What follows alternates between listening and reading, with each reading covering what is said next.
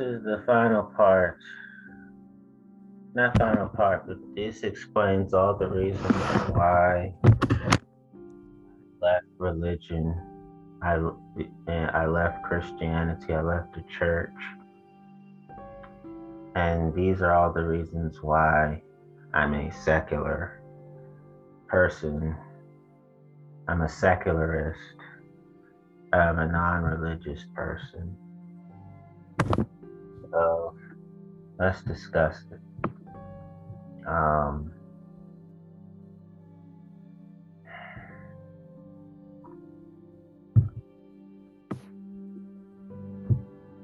Bruce Gerencser, April 1st, 2018.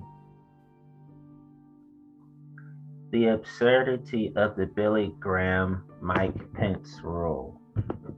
Embedded deep into the thinking of evangelical pastors is the notion that women to whom they are not married are dangerous creatures who must be kept at a distance, lest they tempt men of God to commit sexual sin. As a young ministerial student, I was taught that there were Jezebels in every church and that I must never, ever allow myself to be alone with any woman who was not my wife. According to my professors and chapel speakers, there would always be women lurking in the shadows of the steeple, ready and willing to, quote unquote, steal my sexual purity. Men, including pastors, were by nature weak-kneed, visually stimulated horn dogs. Allow the doors of your office or study to be shut with you and a woman alone, and why anything could happen. This kind of thinking, of course, teaches men a warped view of women and human sexuality. While I agree that humans are sexual beings, a trait necessary for our species propagation, it does not follow that every time two people of the opposite sex are alone with each other, sexual intercourse is a real and distinct possibility. Again, it does not follow that every time two people of the opposite sex are alone with each other, sexual intercourse is a real and distinct possibility. Common sense tells us otherwise. This view of women and human sexuality found its nexus with fundamentalist Baptist evangelist Billy Graham. Graham had three rules he lived by when it came to women who were not his wife. Graham would not travel alone with a woman, meet alone with a woman, or eat alone with a woman. These rules over time were called the Billy Graham rules. While Graham was viewed as a liberal by independent fundamentalist Baptist IFB preachers, his three rules were taught and preached in IFB churches and colleges alike. Simply put, stay away from women who aren't your wife. Danger, Will Robinson, danger. Abstain from the very appearance of evil, the Bible says. Eating a meal with a woman who is not your wife, offering her a ride in your car, or counseling her alone with the door closed, all give forth the appearance of evil. I knew of some pastors who wouldn't even counsel female church members out of fear that their ministry could be compromised.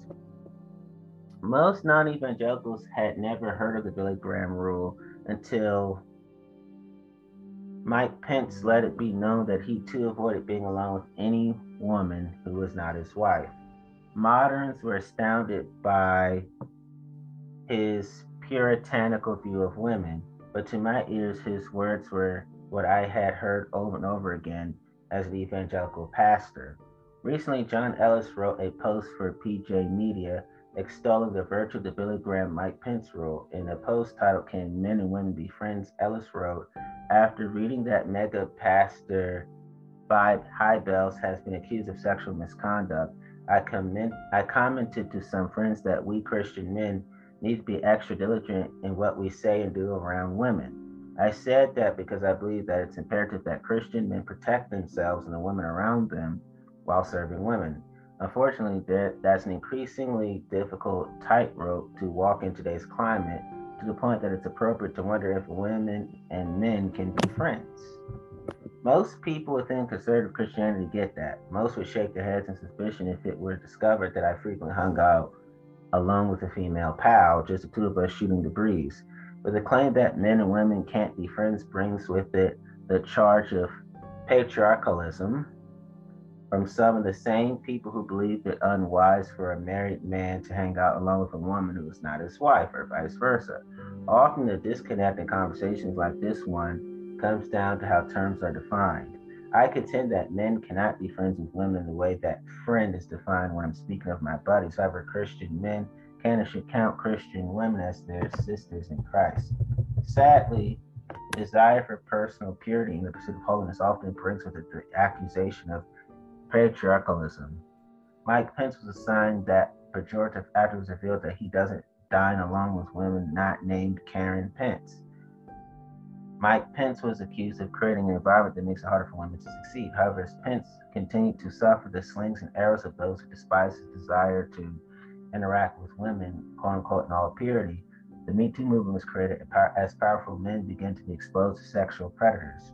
Sadly, even in the face of the expanding Me Too movement, many of Mike Pence's critics still fail to see the wisdom of his personal standards of interaction around women.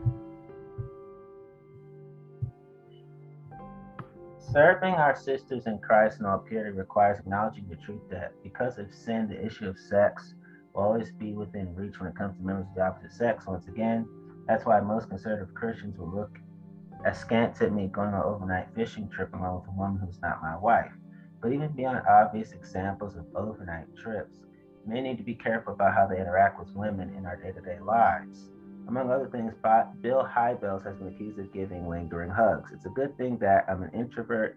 I don't like being touched or touching people. If I were a hugger, I can't imagine how I would defend myself against an accusation of hug.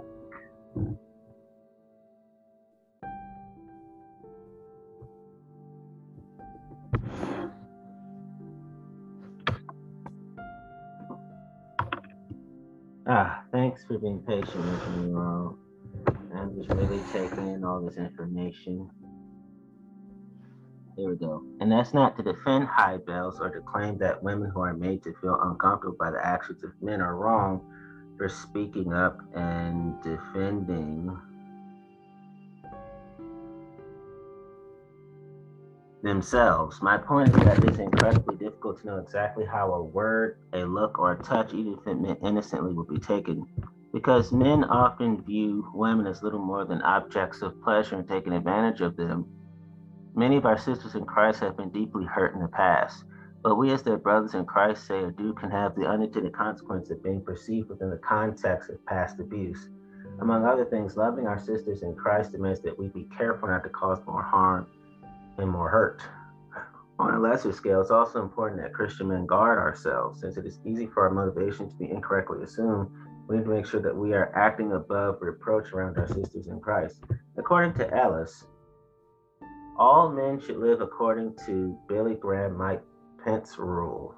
I say all and not just married men because Ellis, who describes himself as a conservative Christian, likely believes that it is a sin for unmarrieds to have sex. Thus, not only should married men abstain from being alone with women who are not their wives, so should unmarried men. Women for married and unmarried men alike are the problem. If married men want to keep themselves morally pure, then they must never ever put themselves in positions where they are alone with women. For married men, the wife of their youth awaits, legs spread wide, ready and willing to satisfy their sexual needs. Unmarried men have no such fire extinguisher awaiting them. The Apostle Paul said it's better to marry than to burn, yet they too are implored to avoid being alone with the opposite sex. So what are these young men to do? Many of them, if they marry at all, do not marry until their late 20s. This means that they must wrestle with unsatisfied raging hormones for 12 to 15 years. Now remember, masturbation, lustful self-gratification that leads to homosexuality is foreboding too. I love his sarcasm. This kind of thinking breeds immature, juvenile men, men who are weak, men who are not in control of their sexuality, men who see women primarily as objects of sexual gratification. Ellis, Graham, and Pence would likely object to my characterization of their beliefs, but it seems clear, at least to me, that women are treated as dangerous, seductive beings who must be avoided, lest being alone with them leads to intercourse on office and study floors. This kind of thinking objectifies women, turning them into chattel used for male sexual gratification. Since this, he's quoting now the evangelical mentality, since the inspired and infallible word of God condemns all sexual behavior except married heterosexual vaginal intercourse, preferably in the missionary position and primarily for human propagation, any relationship or circumstance that could even remotely lead to moral compromise must be resolutely avoided. A separate discussion is whether consensual adult sex with someone other than your wife or sex between unmarried is necessarily wrong, in quotations. As I have stated time and again on this blog, evangelical men need to grow up and own their sexuality. If they can't control themselves when around physically and sexually attractive women, the fault is theirs. Plenty of men are around women publicly and privately, yet they somehow keep themselves from having sex with them. These men have learned how to control their thoughts and behaviors. I have viewed countless women who I found attractive. My wife and I, now that we no longer concern ourselves with thoughts of God, judgment, and hell, are free to say to the other, that's an attractive man, that's an attractive woman. Both of us have found it interesting the type of people the other is attracted to. Men I thought Polly would consider hot often elicited a meh from her. She really likes gay guys. Similarly, the kind of woman Polly thinks I would be attracted to often elicits a shrug from me. It's liberating to be able to express my thoughts, interests, and desires without worrying that it could lead to adultery or sin, according to the Bible that lands offenders in the lake of fire. Polly's around other men at work, yet I don't worry that she might stray. It would be crazy for her to do so, having a stud muffin like me at home. As a photographer, I'm often up close and personal with women, yet my wife doesn't fret over this. She knows that for Bruce, Polly is his one and only. Now, this doesn't mean that neither of us have ever been tempted to break our marital vows. We have, but we value our lives with each other and our family far more than we do 3 minutes and 20 seconds of pleasure. For us, it's a matter of what's important to us. There are going to be times when we're alone with people of the opposite sex. That's life. If someone is flirtatious, even comes up to one of us, we expect the other to exercise maturity and wisdom and handle things appropriately.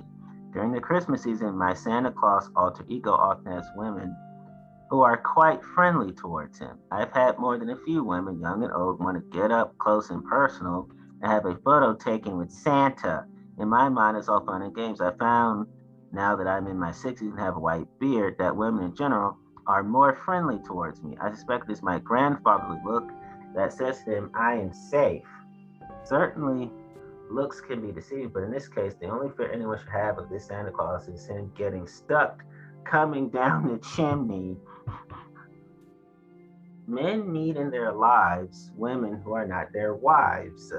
Men need female friends, even the buddy type of friends Ellis says men cannot have.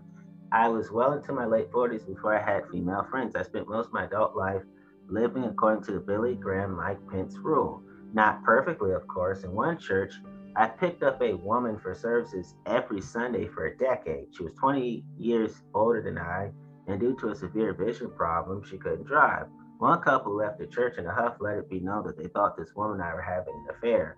We both laughed when we heard this. I gave this couple, in my mind anyway, a go freak yourselves. That's his nice way of saying, go fuck yourselves. Several years later, I learned that the male of this couple had repeatedly sexually violated his daughter when she was young. I have no doubt that his wife knew that it was going on too.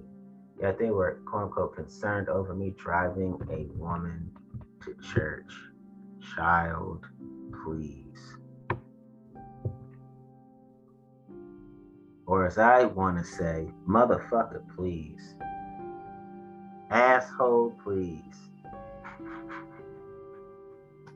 It took me, or jackass, please. Oh, yeah, or asswipe, please. It took me leaving the ministry and Christianity to realize the value and importance of having female friends. Over the past decade or so, I've been privileged to befriend a number of women. Having them in my life has forced me to change my view of the opposite sex. Evangelicalism is inherently patriarchal and misogynistic. Let the screaming and whining begin. Thus, I had a warped, deficient view of women for many years. Much like my views of LGBTQ+ people, my beliefs about women were largely shaped by what evangelical men and the women are property Bible said about them. Divorcing Jesus, we were in a same-sex marriage, and throwing aside the authority of the Bible allowed me to take a fresh look at my relationship with women. This blog and social media has brought to life a cornucopia of women, along with LGBTQ+ people too. My editor is a woman. I doubt, had I been an evangelical blogger, that our relationship would have worked. Now, not only have my grammar and style improved, but her input has helped me mature as a person. Other women have challenged some of the things I've written, asking me to consider their perspective. I remember one woman taking issue with my use of the word pussy. I used the word to imply weakness. However, to women, my use of this word said women are weak. Once this was pointed out to me, I stopped using it. Well, except in the privacy of my bedroom, that is. Oh my God. I wonder,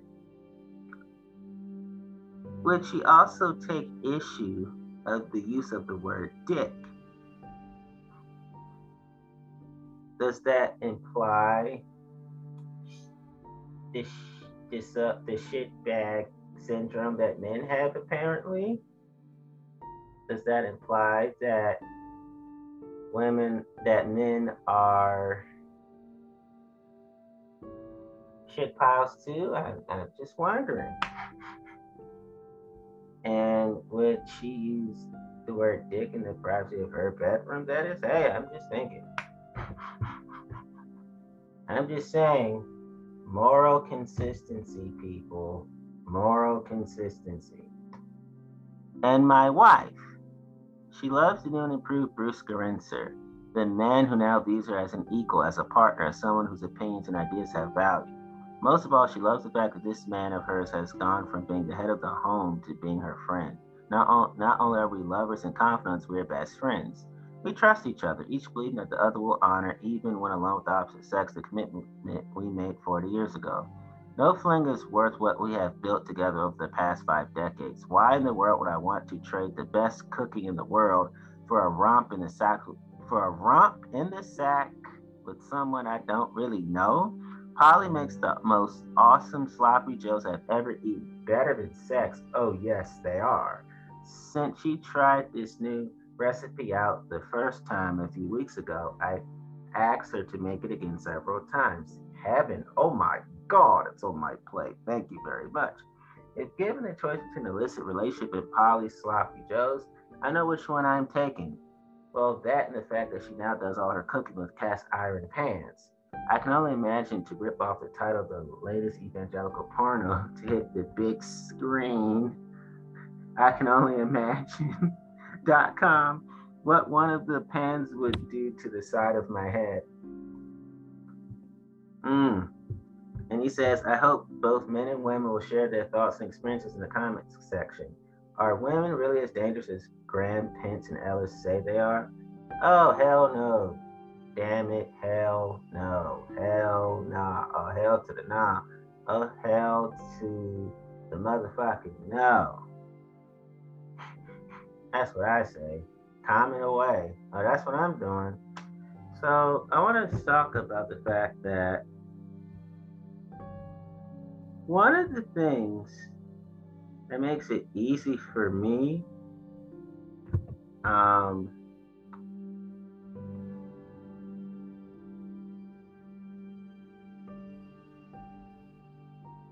want to tell you about.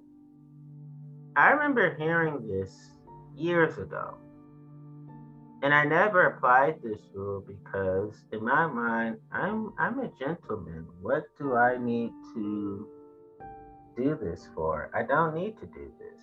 I am honoring of women, so what's the problem? I thought about that rule and I never agreed with it. I never been okay with it. So I despise the Billy Graham Mike Pence rule. I will never practice it. I never have. I'm not doing that now. I never will later. I never practiced the Billy Graham Mike Pence rule under any circumstances. I never practiced Billy Graham Mike Pence rule under any time periods, under any locations, to any audiences. Never. That's how I feel. So I agree with Bruce. Every word he said, I strongly agree. And I think about how women, when we say strong women, a lot of times we don't mean that in an empowering way. Society often says it in a way that makes women feel like, why do I always have to show I'm strong? Why is my strength always being abused? Why am I always being abused, most of all? And so, you know, I'm glad that Bruce honored the woman's request in terms of his verbiage. I would have done the same thing.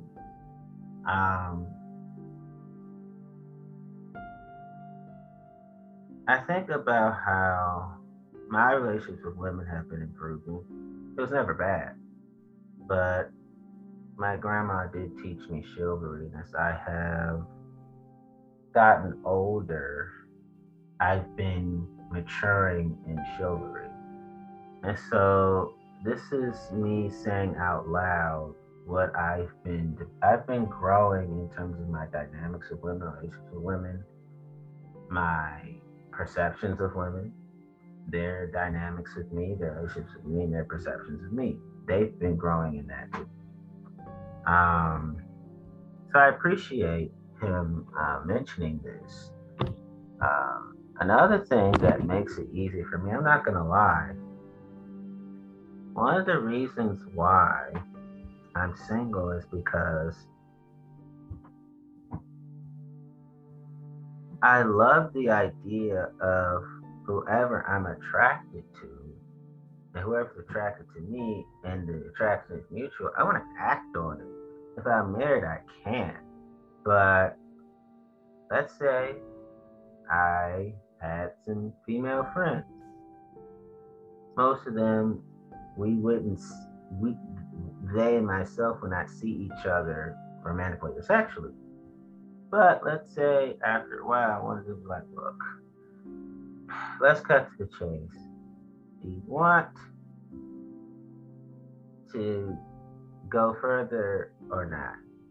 More than likely, I would say yes. So I love the freedom of being able to act out my attractions by choosing to stay. That's one of the reasons why I chose to stay single. It's like, I love that. I'm not saying marriage is slavery. I'm not saying that. I'm saying for myself, that's one of the definitions of freedom to me. It's, I want to experience people that I'm genuinely attracted to, as long as the attraction is mutual. I just love that luxury, this harmless luxury of, you know, it's like, I want you so bad, it's driving me crazy. I'm like, well, I feel the same way. And yeah, I just love that fruit. That's one of the reasons why I'm ethically non-monogamous. But most of my relationships with women are spent in intellectual intimacy,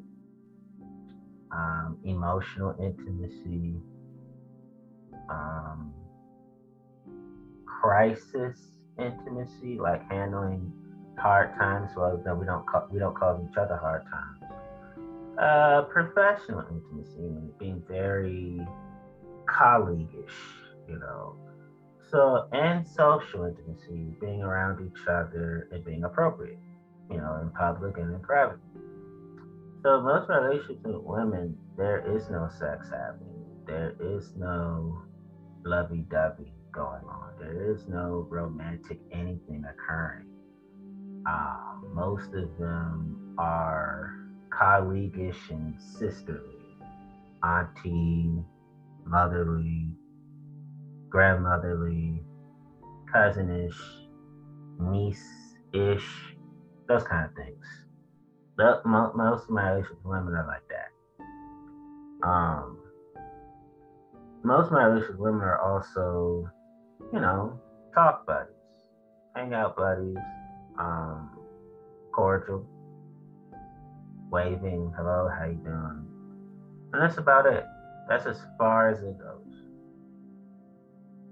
Very few of my relationships with women are filled with steaminess and hotness. And my friendships, true friendships with women who are married or they already have, they're seeing somebody. Those are more like sisterly relationships, to be honest. That we have a brother and sister relationship. So that's how we've defined our friendship. It's like we're siblings. I have a lot of sibling relationships with women. So especially the ones that are not single, that they're taken. They have their own hotness and steaminess going on where they are, and I have my hotness and steaminess going on where I am. So that's how I approach, you know, married women, engaged women, women who are commitment dating, or women who have their friends with benefits or however sexually they are. And we just don't have that electricity with each other, but we know we're still family-like, friends, you know, and family-like towards each other. So that's what's happening. I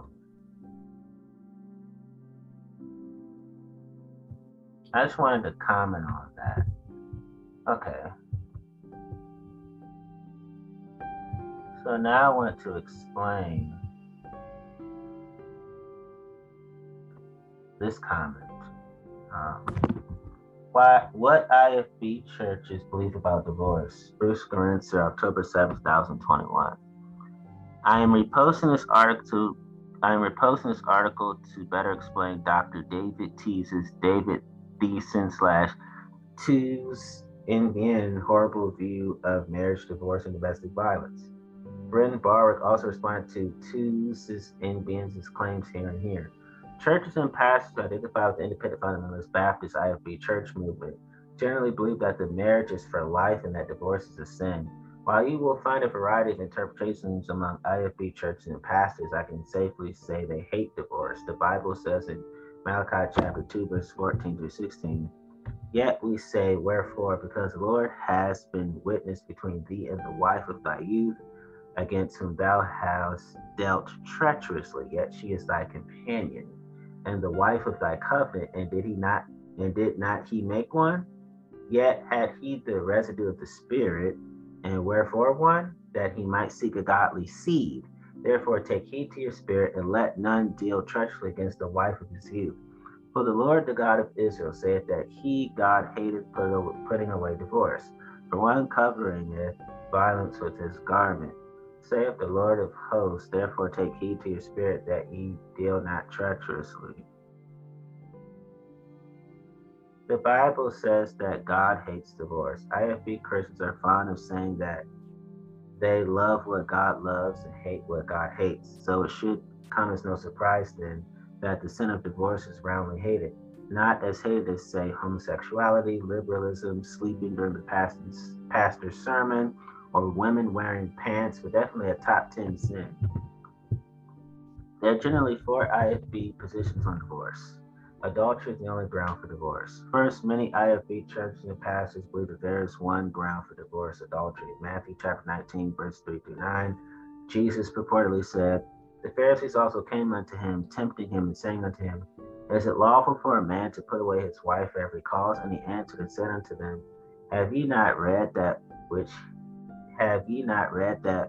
he which made them at the beginning made them male and female, and said, For this cause shall a man leave father and mother and shall cleave to his wife, and they twain shall be one flesh.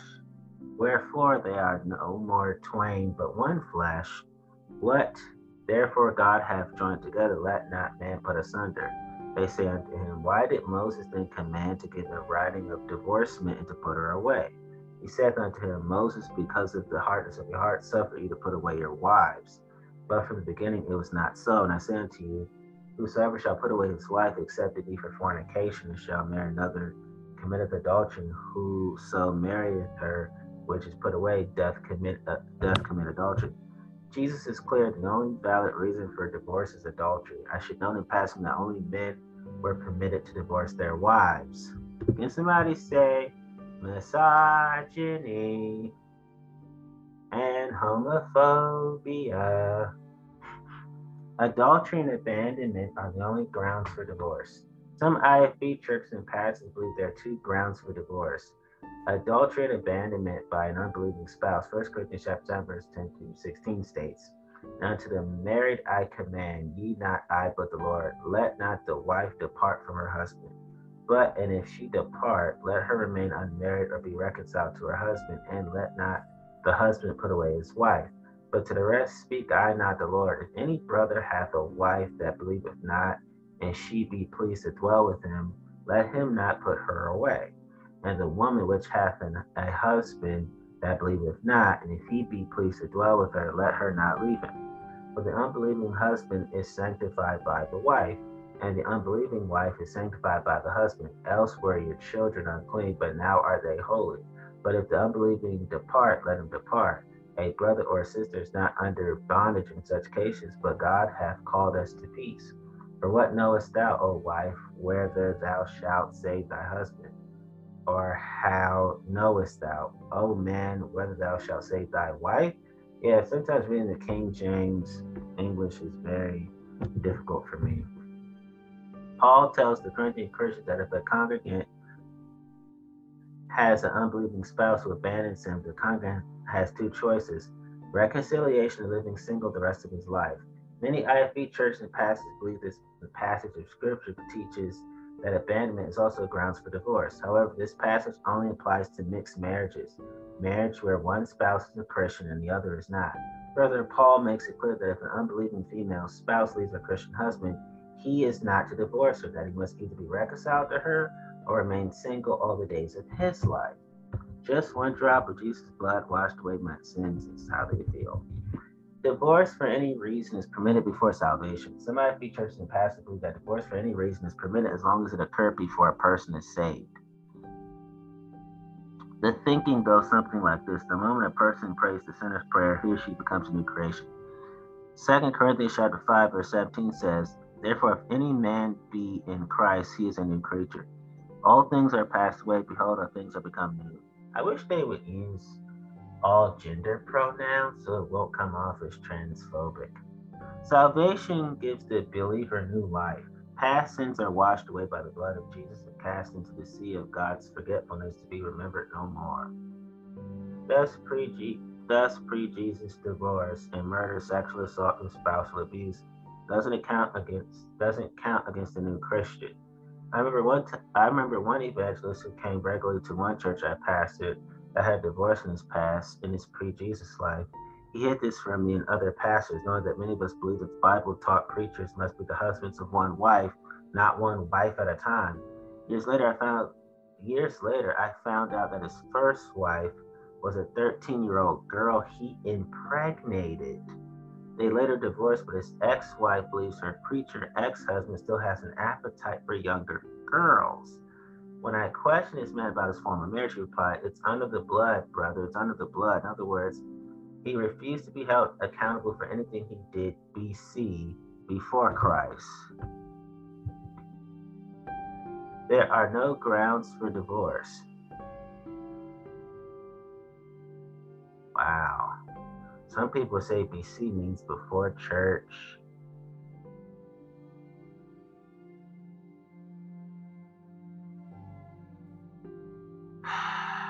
Wow.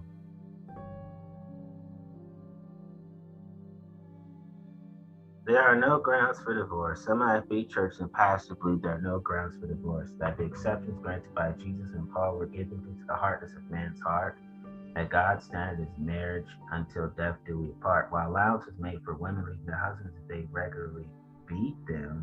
Separating spouses were told that under no circumstances could they divorce and remarry. They're reminded that Jesus said, whoever sells shall put away his wife except it be for fornication, shall marry another, committed adultery, and whosoever marrieth her, which is put away, doth commit adultery. In other words, he married, you're an adulterer.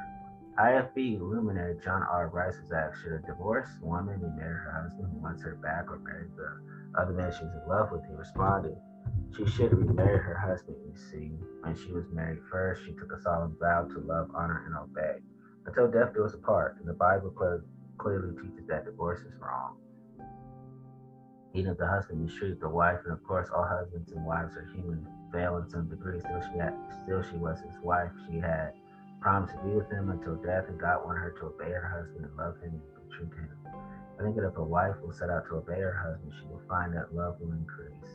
She will have to confess to God her sin of loving another man, and if in her heart she will honestly turn from that in repentance. Then God will help her to love her husband and help the husband to forgive and love her. Things are not always easy. Still, the only way to happen is to do right and have God's blessing. Satan always has some very attractive ways in sin. Sin is always attractive at first, but it always ends bad. The Bible says the way of transgressors is hard. Proverbs chapter 13, verse 15. And again, the Bible says in Numbers chapter 2, verse 23, be sure your sin will find you out. And Romans chapter 6, verse 23 says the wages of sin is death.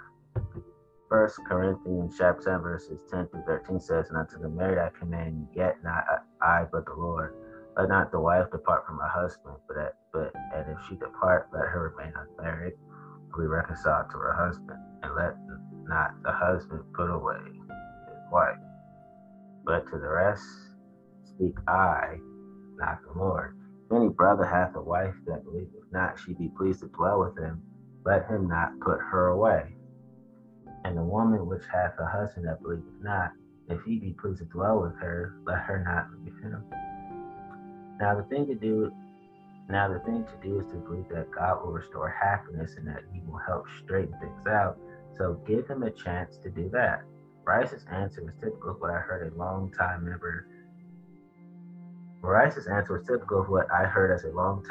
and pastor of IFB churches. In 1994, I was between pastorates, and Polly and our six children and I attended an IFB church pastored by my best friend. One night, I went with him on a visitation call to a church family who was having marital problems. They were seriously contemplating divorce. My preacher made it clear to them that God hated divorce, that there were no biblical grounds for divorce. He said, you have two choices, either reconcile or separate and remain unmarried. In his eyes, getting a divorce and then remarrying was a grievous sin and grounds for excommunication. He went on to say, God says if you remarry, both you and your new spouse are adulterers. Later on our way home, I questioned about his position on divorce. I asked, if they were married, what is it that makes them adulterers? He replied, the sex act. I said, so every time they have sex, they're committing adultery.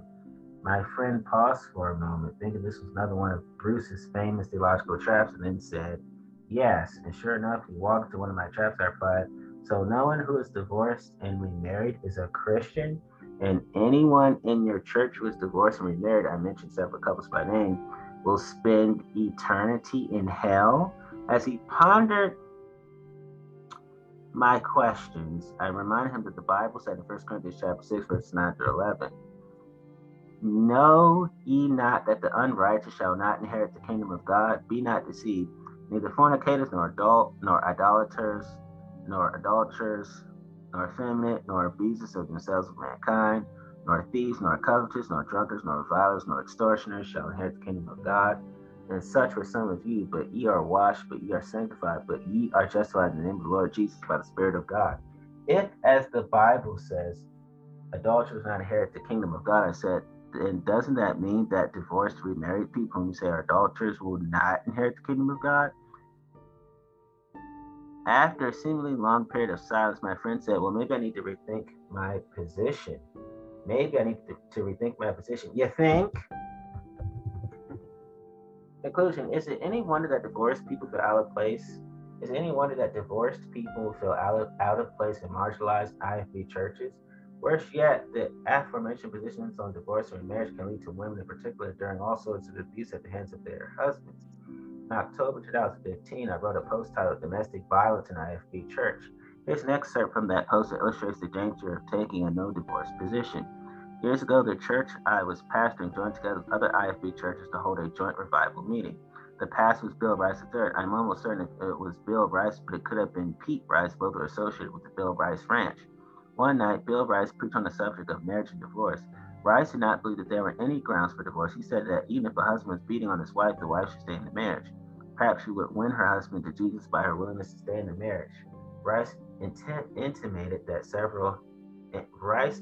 saved husbands don't beat their wives. By the time of this meeting, my views have already begun to change, and I pulled our church out of the meetings. I was incensed that Rice was advocating a woman endure her husband beating on her, implying that God wanted her to do so. The teachings of the Bible on marriage and divorce were at the time when women were viewed as chattel, as little more than property.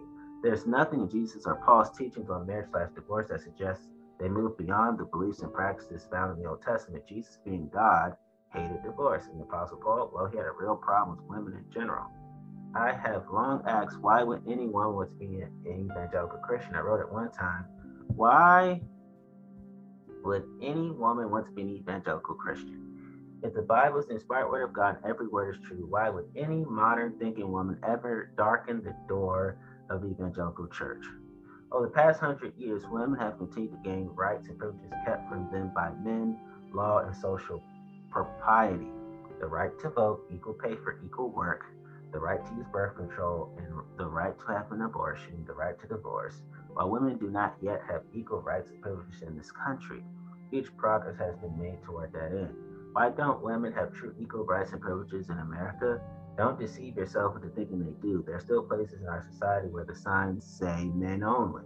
The primary reason women are denied basic civil rights and social privileges is that Christian patriarchal thinking still permeates our society.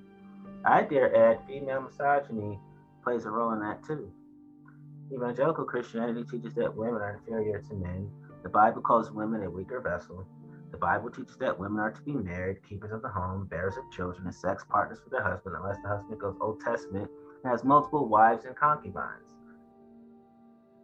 The word polygamy, think about that. King Solomon is the hint. Simply put, the Bible teaches that the world of women revolves around husband, food, children, and sex. If the Bible is meant to be taken as written, women have no part in the governance of society or the church. Women are relegated to teaching children. As women age, they are given the task of teaching younger women how to be good wives. I am of the opinion that many women embrace evangelical Christianity and continue in the church because of the social and family connection they have with others in the church. They're willing to put up with being considered second-class citizens as long as they can maintain those connections. I suspect this is due to the maternal instinct that most women have. Others have been so indoctrinated by the men in their life that they actually think they are inferior to men and meant to be their slaves. I've had more than a few conversations with women who cannot or will not see that they deserve a far better life than they now have. As long as there are marriages, there will be divorces. Sometimes people marry the wrong person and find out their spouses were not the people they thought they were. The issues that can derail a marriage and lead to divorce are many. As a humanist, I desire peace and happiness for everyone. Sometimes the only way for a married couple to find peace and happiness is to divorce. Yet IFB churches and pastors would rather have couples spend their lives living in misery with people they do not love. Years ago, an older woman began attending the church I was pastoring at the time. After a few visits, I stopped by her home to get to know her better. I found out that she was married, but her husband was nowhere to be found. Later, a church member who knew her well told me, yes, she is married, but her husband lives in the second story of the house. They don't speak to each other. Come to find out, they had been living this way for 25 years. Why? The Bible says no divorce. So this couple had lived in the same home for 25 years, but apart from each other. Much like boxers in the ring retreating to their respective corners. Sorry, but this is no way to live. The good news is that evangelical churches in general are becoming more accepting and tolerant of divorce. However, in the far-flung edges of the evangelical universe, there are still churches and pastors who take a no-divorce position. demonize divorced people and promote beliefs that can and do cause physical and psychological harm to women and children. Yet many of these same preachers support Donald Trump. Talk about hypocrisy. Are you a former IFB/evangelical church member? What position did your church/pastor take on divorce? Did you get divorced while still a member in IFB/evangelical church? Please share your experiences in the comment section. I am pro-divorce when it comes to adultery, domestic violence,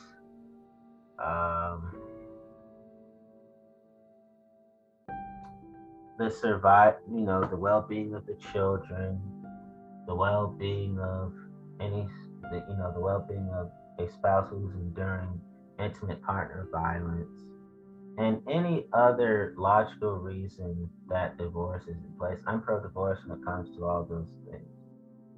I agree with Bruce on his views on divorce, 100%. I think that explains the 49 to 50% divorce rate, RAT, that's very high in the religious world. Because we're not teaching people what it means to be a godly couple in a godly marriage. We're teaching people to marry out of lust, not love. We're teaching people to make it look like you're committed, but not actually be committed. We do it for religious approval, the approval of the legal system, and the approval of our warped society. We're not teaching people how to handle conflicts, how to handle tough times, how to keep the honeymoon period. Because after a few months, it goes from you feel it so much, now you have to actually work because you live with a person, you know their habits, you know what their lifestyle is consistent of. So those are the things that have to be considered for sure. We're not teaching people how to work in the marriage, because marriage is work, relationships are work. Both parties have to put 100% work in. It can't be one-sided, because that's not a relationship at all. We're teaching people to have marital situationships instead of marital relationships. I'm accepting tolerance of divorce under the appropriate circumstances where clearly divorce is the only way that the marital problems will end.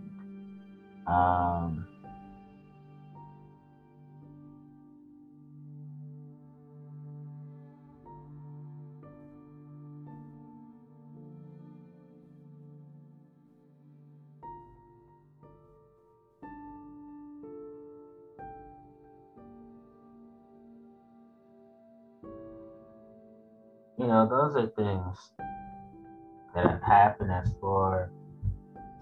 I'm glad Bruce was able to change that guy's mind. And I'm also glad that he pointed out the hypocrisy. How can you support Trump, who is somebody no one should ever marry? And at the same time, They're trying to control God. They're trying to have world domination over God, because the real God threatens these snakes, these brood of vipers. And then another thing I noticed is impregnating a 13-year-old girl, to me, that's rape. To the law, that's rape too. To bright people, that's rape. A statutory rape date. That's a fucked up ass concept. And then to be a product of a sex crime, that's a shitty ass concept too.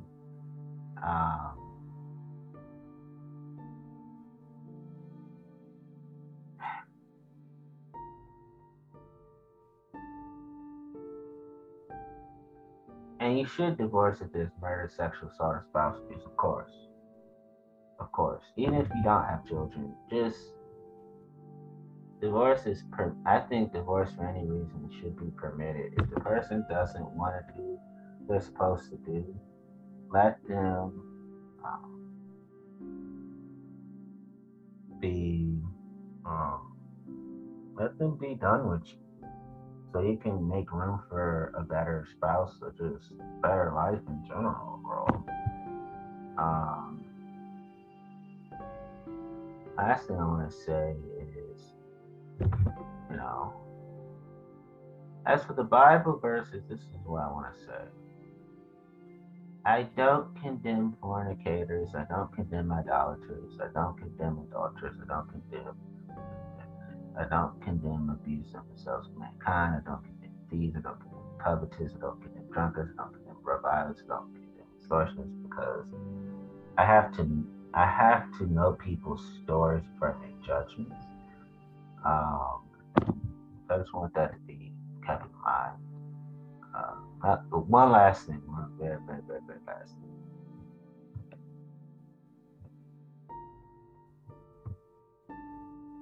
thing. To be able to be a person who is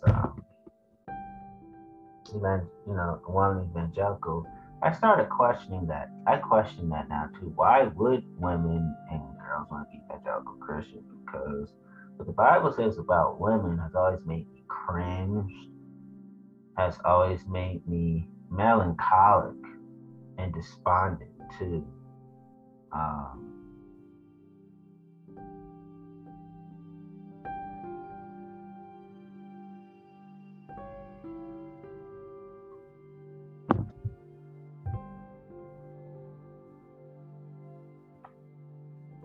And then,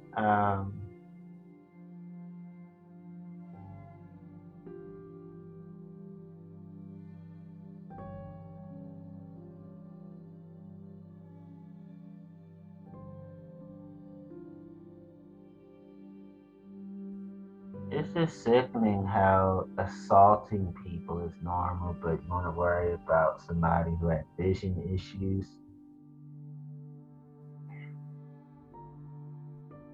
I mean, there's nothing wrong with women wearing pants. There's nothing wrong with homosexuality. There's nothing wrong with transgenderism. There's nothing wrong with liberalism. Sleeping in the pastor's sermon. Some people have busy schedules, man. Some, so we got to keep that in mind, not to be so condemnatory.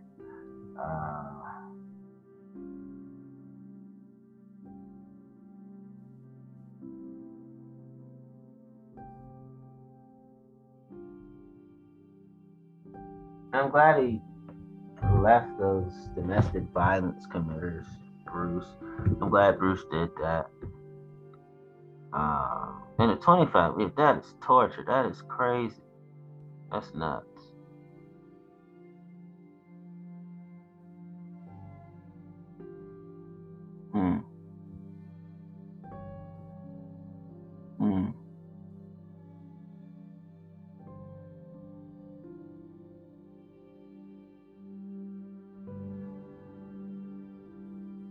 People want to get away with their bullshit. I know that for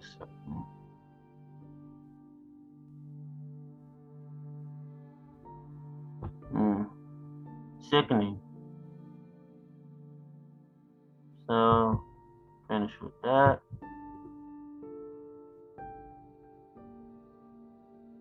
I actually finished the rest tomorrow. A lot of these Bruce articles take a while. And that's okay. I like Bruce. He's very thought-provoking.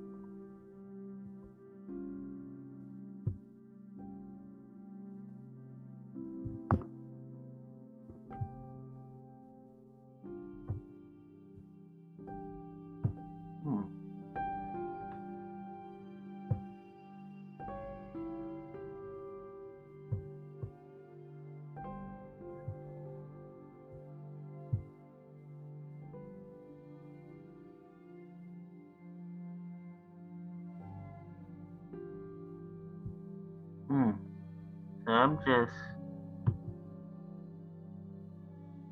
just thinking about how really grateful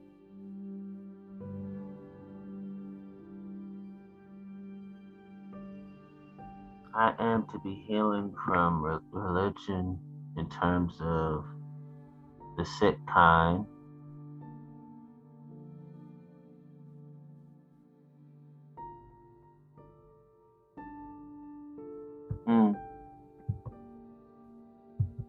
And sometimes I just get quiet because I think really deeply.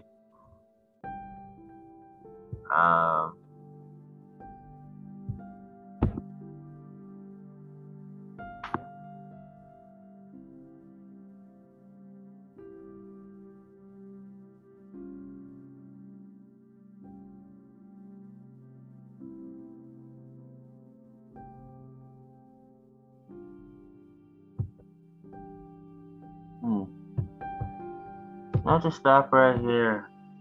You know, sometimes I just really marinate on the fact that I love the person that I am. I love the person that I'm becoming. Let me say more things while I was thinking with that long silence for quite some time. You know, I was just dwelling on the fact that I'm much more of a gentleman than I thought, much more chivalrous than I thought. Much more of a champion woman than I thought. My best friend says that to me all the time. Every time we talk, every day. I'm glad that I'm getting this off my chest. It's a very important thing to do.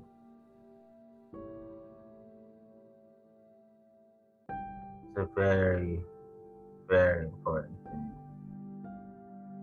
to do is just to stay, just to heal. I want to mention this though. I was reading this to a friend.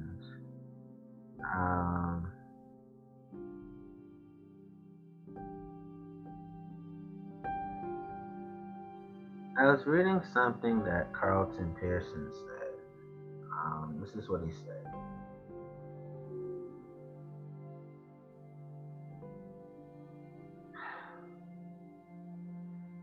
Here's another reason why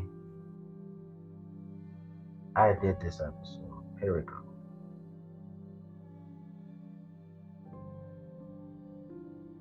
Trying to make sure that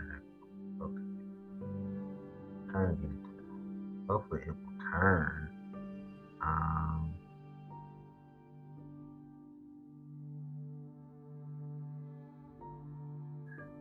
This is difficult when I just have to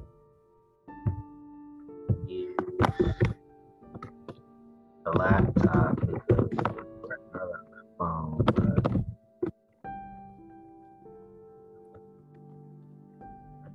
Here we go, I found it. Thankfully.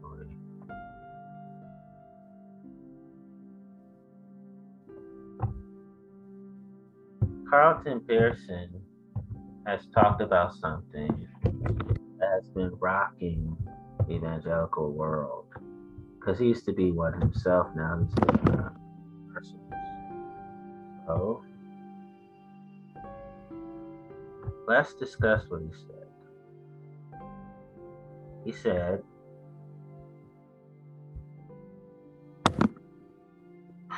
as a single man, which I was until the age of 40, I remember being incessantly pursued by what we called spirit-filled Christian women. I was baffled that they seemed attracted to me in such strange ways in large numbers. I was always uncomfortable with this part of my public ministry in my role as pastor, traveling evangelist, and TV preacher.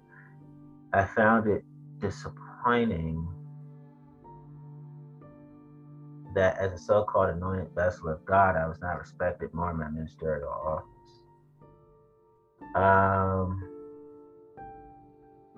The reason why that part means a lot to me is because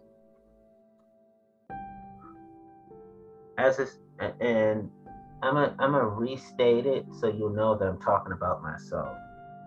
As a permanently single by my choice person, meaning myself, which I will always be, have been, am now, and will always be, I remember, I, meaning Antonio, remembers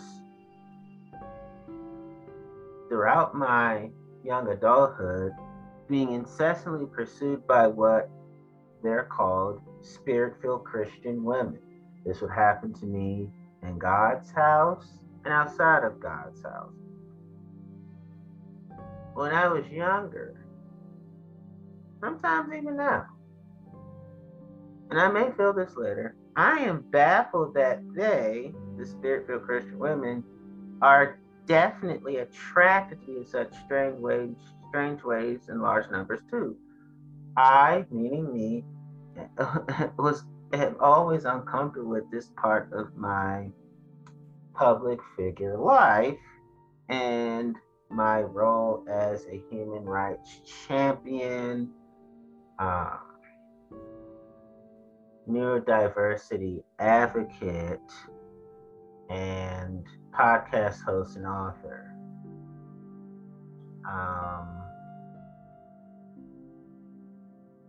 Growing up, I felt like I questioned, am I truly an anointed vessel of God if I have godly ladies aggressively pursuing me? I felt like I was not respected more in my being a member of the body of Christ at that time. And I felt that way then, felt that way now, and I probably feel that way later. I just remember Christian women pursuing me, their daughters and the mothers, and they were desperate, a lot of them were. And I just remembered having to keep setting verbal boundaries, physical boundaries, and spatial boundaries. It was like pulling teeth and nails because they were so hungry and thirsty for me. They were so dehydrated and starving when it came to me. And I just never liked it because this is not how we're supposed to behave if we're going to be members of the body of Christ. It was always weird and sickening to me. And then Carlton Pearson mentioned this part that I'm absolutely glad he said, because then I'm going to tell you what happened to me. I remember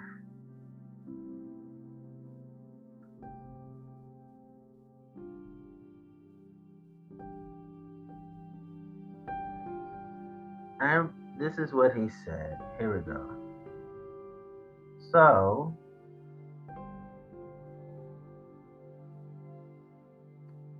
this is Carlton. They started saying I was the most available bachelor. Church was full of beautiful, Holy Ghost-filled women.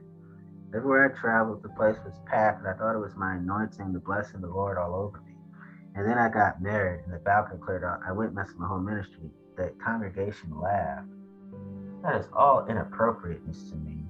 But this is, I'm a confirmed bachelor, right? My other reason for being a confirmed bachelor, that means I have no interest in marrying. I have no interest in being a family man. I have no interest in being a family person. My last reasons are I am that drawn to my own independence, and I am that fond of my own autonomy. I love doing my own thing, any place, any time, any audience. I love to play by my own rules, and I like to live life on my own terms. I love to live life on my own schedule. I love to completely march to the beat of my own drum zone. That's just why I am a forever confirmed bachelor, okay? These are the last times I mentioned these things, so now you get all the scoop of why I'm a single person. But back back then, I was an available bachelor. This is when I entertained the concept of being a family man, a family person. And there were churches that were full of beautiful Holy Ghost-filled women who kept charging after me. Daughters, mothers, aunties, grandmothers, everybody, women were coming after me. And I just, and the reason why I said no is because I could tell they just wanted to have a man. And I felt like I would be doing most of the work if I agreed to be with them. My spirit said no, because they were all milk. The ones who kept pursuing me were milk. And I'm meat. I'm mature. They're immature. And I'm not women bashing. I'm just talking about the ones that I was in. I'm just like, no, I don't want to procreate. I'm thinking to myself, I'm not procreating with you. We're not having a wedding. We're not having a reception. We're not having a honeymoon. We will not be family. Because I just, no. Plus, I started thinking, as I got older, I became less attracted to being a family person, less attracted to being a family man, less attracted to marriage, less attracted to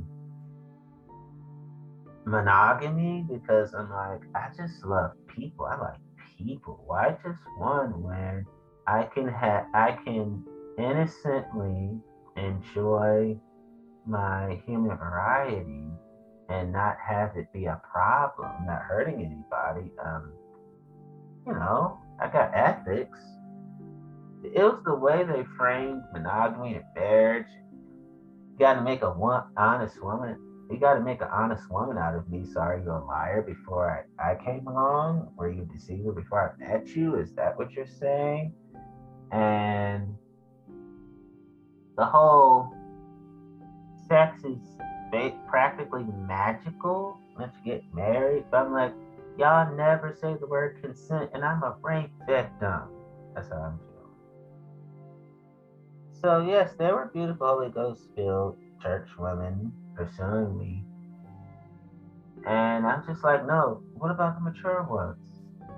They were so busy with education and school that they really didn't do that. They weren't big on the dating thing. Plus, the women and family were advising them not to just focus on school. And as I studied marriage from a religious perspective, a Christian perspective, I became appalled. I was like, I'm appalled at Paul. I am. Because what he would say, I just go, if this is the definition of a Christian marriage, I don't want it. My wife has to obey me, so I'm the only head of the house. I'm a stronger vessel than my wife, and I'm praised for being physically stronger. What the hell? What the fuck? That's how I was thinking. And then, you gotta have kids. What if we don't want to have kids? You gotta do this. You gotta do that. All these traditional rules were just restricting me because it was all about me being above her. No, hell no. We're equals. And I remember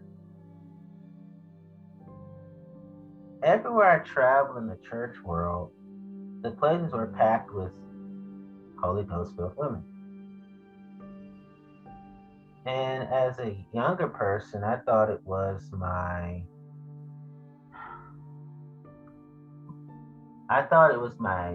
sense of, how can I be a gentleman, as my grandma would say? I'm attracting the wrong types of women. I'm not attracting mature. Mature ones like me, they were just so studious. you know, in school, working, And I just felt like